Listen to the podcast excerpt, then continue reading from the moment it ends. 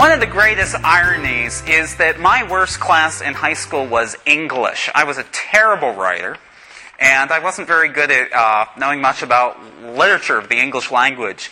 But lucky for you, since you have to hear me preach every week, and lucky for me, I had some really fantastic high school English teachers, really out of this world. And today's gospel passage is actually one of the greatest literary works of the Bible. And it has two literary devices I'd like you to notice.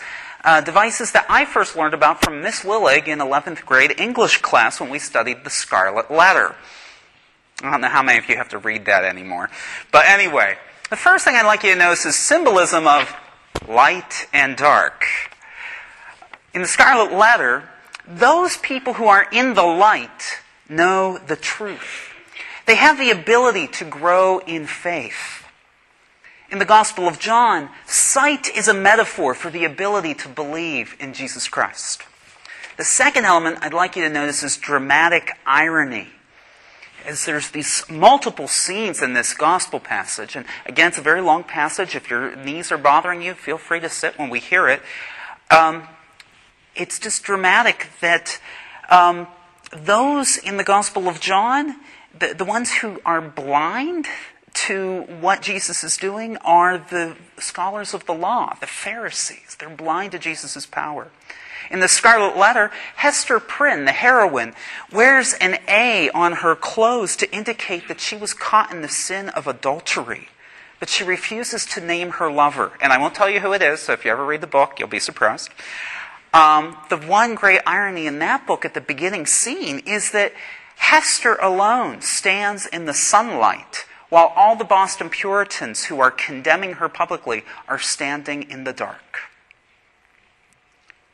How about us? Have we refused to acknowledge God's presence in our own lives? Let's take a moment to reflect on that. Jesus' healing of a blind man born from birth blind is a miracle of the highest degree in this man's successive encounters with Jesus, he comes to a deeper and deeper faith. First, he calls Jesus the man called Jesus. Then he calls him a prophet. Then a man from God. And finally, Lord. Yet the Pharisees close their eyes to the obvious power that Jesus accesses through the Father. How could they be so blind? Well, all of us have blind spots. There are things that we just do not see in who we are that are so obvious to everybody around us. We have an example in our first reading. Samuel tells Jesse that God has selected one of his sons to be the next king of Israel. And Jesse presents his first seven sons to Samuel, and Samuel says, It's not any of these guys. And Jesse doesn't think that it could possibly be his eighth son out in the field. Samuel has to ask if there's another son. For me, in my late 20s, my music friends and my church friends would continually comment that they thought that my desire for organization and preparation were kind of off the deep end. And I know at least one person out here, John, who still thinks I'm that way. But uh, I didn't think they got it. I, I said, I'm an engineer. I have to be this way.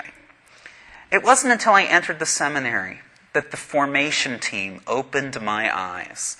And I give you one very specific, little embarrassing example. I had learned to cook on my own. And it wasn't until I went to the seminary that I cooked with other people.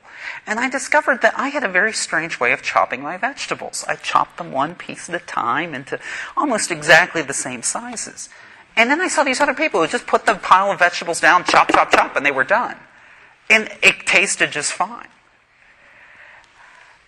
I've worked really hard in the last 10 years to understand where my desire for control and organization comes from.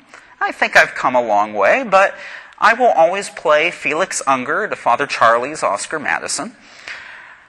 I'm still working at it. One of the best things about being in campus ministry is working with so many students, both graduates and undergraduates.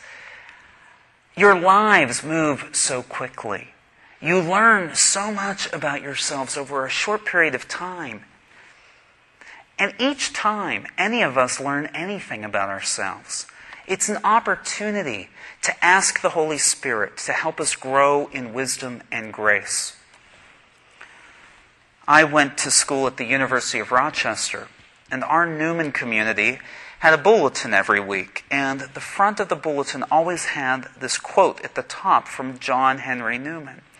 It said, To live is to change, and to be perfect is to have changed often. To live is to change, and to be perfect is to have changed often.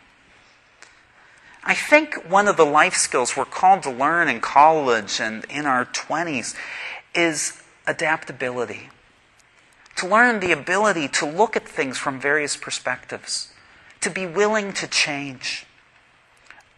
A theology professor of mine, who also had a PhD in psychology, often said, Being an adult means being able to live in ambiguity. Rigid people have a hard time growing. They're like withered plants that are brittle, easy to break. But the word Lent comes from an old German word meaning springtime. So, has the Holy Spirit invited you this Lent to refresh your prayer life, to bend in new ways, to open your eyes to new possibilities in your relationship with God? It can be scary to look at things from new perspectives. Often, when we look at ourselves in a new way, we see ourselves in a less flattering light. Believe me, I have made many personal discoveries that are much more embarrassing than how I chop my vegetables, but I'm not going to share them tonight. They laughed at 5:30 at that one.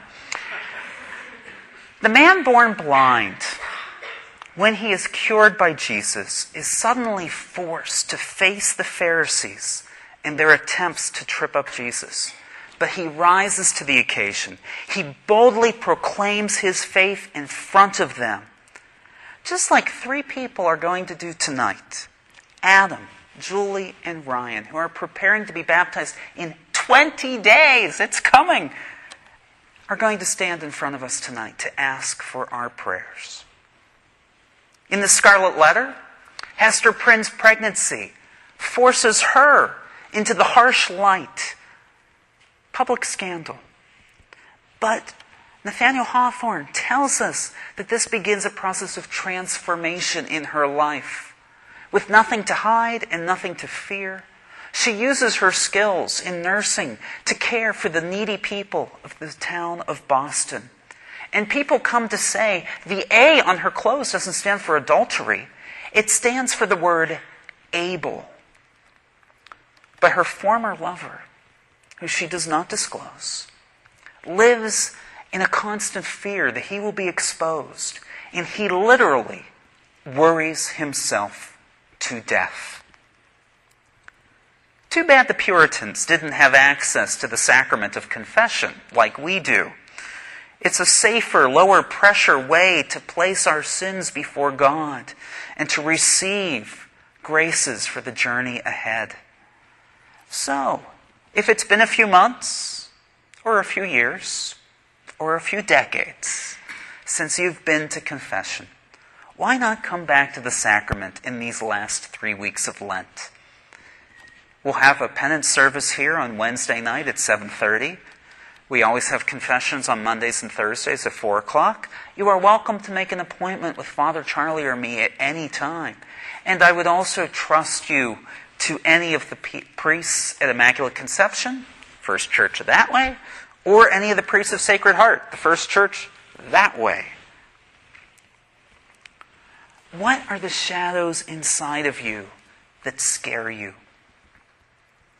Does it take more energy to hide those shadows or ignore those shadows than the energy it would take to place those shadows in the light of God and ask God for help?